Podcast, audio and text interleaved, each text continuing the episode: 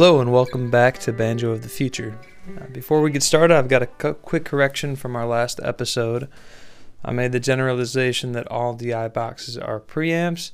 That's not exactly true. There are also passive D I boxes that can change your signal to line level. Uh, but if you are plugging in a guitar, mandolin, or banjo, I highly recommend that active type like the L R Bags or the Grace Alex um, D I. This will require a lot less gain from the mixing board, allowing you to get a strong signal from even budget level mixers. Um, anyhow, we do have an email set up now. If you have questions or comments, feel free to email podcast at nechville dot com. So here's a quick conversation that Tom and I had about the Helimount frame and a little bit how um, how it came to be and how it's manufactured. Unfortunately, my mic cut out just a few minutes into uh, recording, so bear with me here as I'm still trying to figure all of this out. Not the highest quality, but the, the material was great, so I wanted to keep as much of it as possible so you guys could um, get an idea of, of what goes into these frames. Let's start, let's start from the beginning, the single thing that sets Nechville's apart from any other banjo in the world, the Gila Mount frame. Okay. Do you remember when um, you produced the very first Gila Mount? And what did wow. that and what did that wow. look like? Well, we're going back to nineteen eighty-six, I believe. Um, but um, the first Gila Mount uh, idea was a um, was a peanut butter jar. I mean, it was literally a mayonnaise jar as the inspiration the for concept. the concept.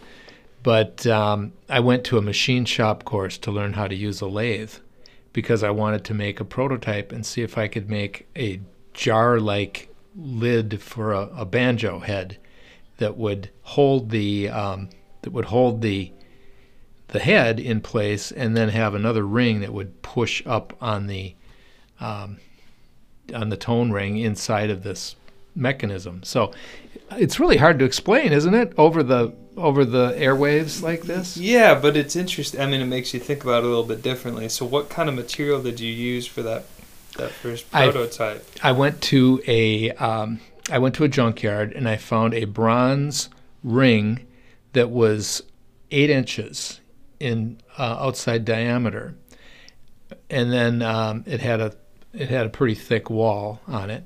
And then I found another piece that was about the same size, maybe a little bit smaller, but uh, I, what I ended up with is two pieces of bronze. They were like bushings or something, really heavy bronze. Really? Yeah, like cut off.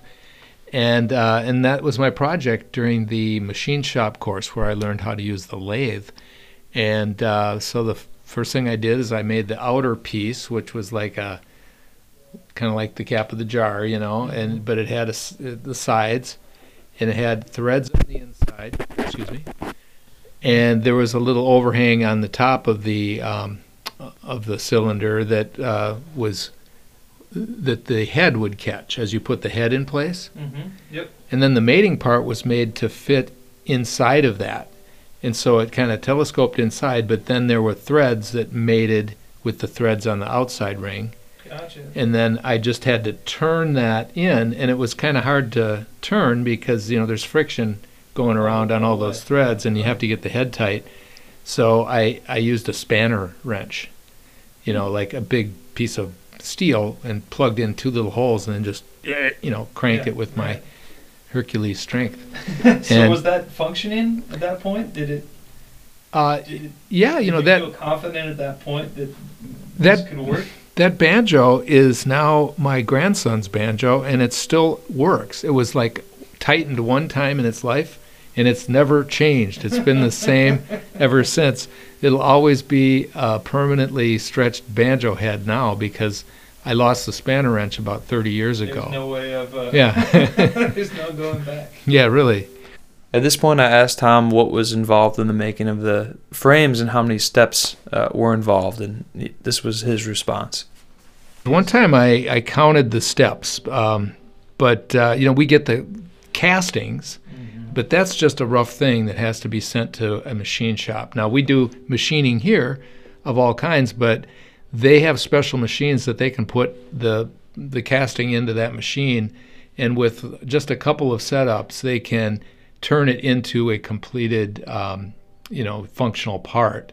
Right. However, it's not really functional until all of the um, finish, the metal finishing processes are done. Mm-hmm. So to briefly describe that, um, after machining, it's not done by any means. There's burrs and little hooks of metal that have to be filed by hand in all of the surfaces of those windows and all of the around the threaded areas, and then um, also on the gears. You have to and the radius for the for the neck connection. Yes, there's also that? a connection where the neck and body meet. That's a flexible connection or a movable connection, mm-hmm. which gives you adjustment over your string height. So that's one of the major advantages of the Gila Mount, is having the the neck interface perfectly machined so that you can have a um, uh, you know, your neck perfectly fitting, but also kind of a range of motion. A range. The ideal. There's like an infinite range of motion in how high your your bridge can be, between like five eighths and three quarters, right? Give or take. And sometimes you can go higher or lower with that adjustment. And the head tension. Excuse me. Um, the head tension also affects how high the strings are.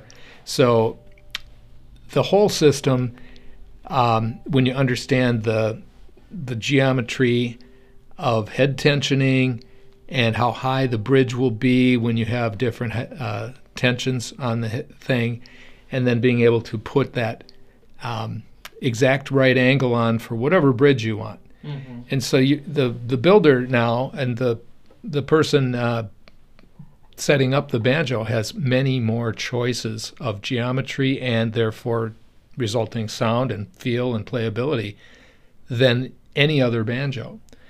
Um, most banjos are predetermined with a neck angle, and you can can only have one height bridge that works. Right. But with Nechvilles, you can go up to an inch high bridge if you want.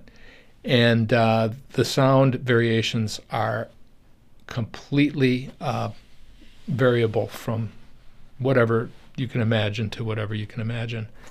All right, and here I asked Tom about uh, the difference between our newer Excelsior frame and the original Gila Mount frame, which I've heard him refer to as the Eclipse frame. Uh, they both have Gila Mount technology, uh, but they're made very differently.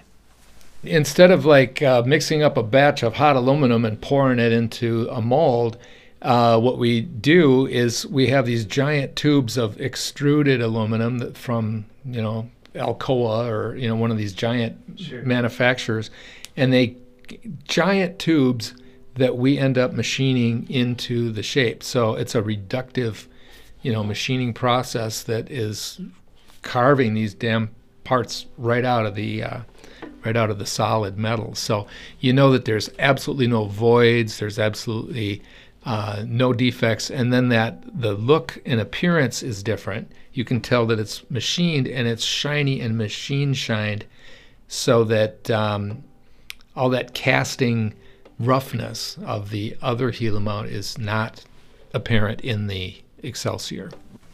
And finally, a little bit more about the term Gila Mount. First of all, it, you know, I think we've said this earlier, but Gila Mount, this is all about helical mounting, and Gila Mount is short for helical mounting of the tone ring in a banjo. So that just means the threaded ring that turns is, is, is providing the tension for the head with one piece instead of all of the hooks and nuts. Sure. And I think everybody understands that now, but I always have to repeat it. And the helical mounting system is exactly the same in the resonator version, the original version of the Gila Mount, as well as the newest version, which was originally designed as an open back banjo.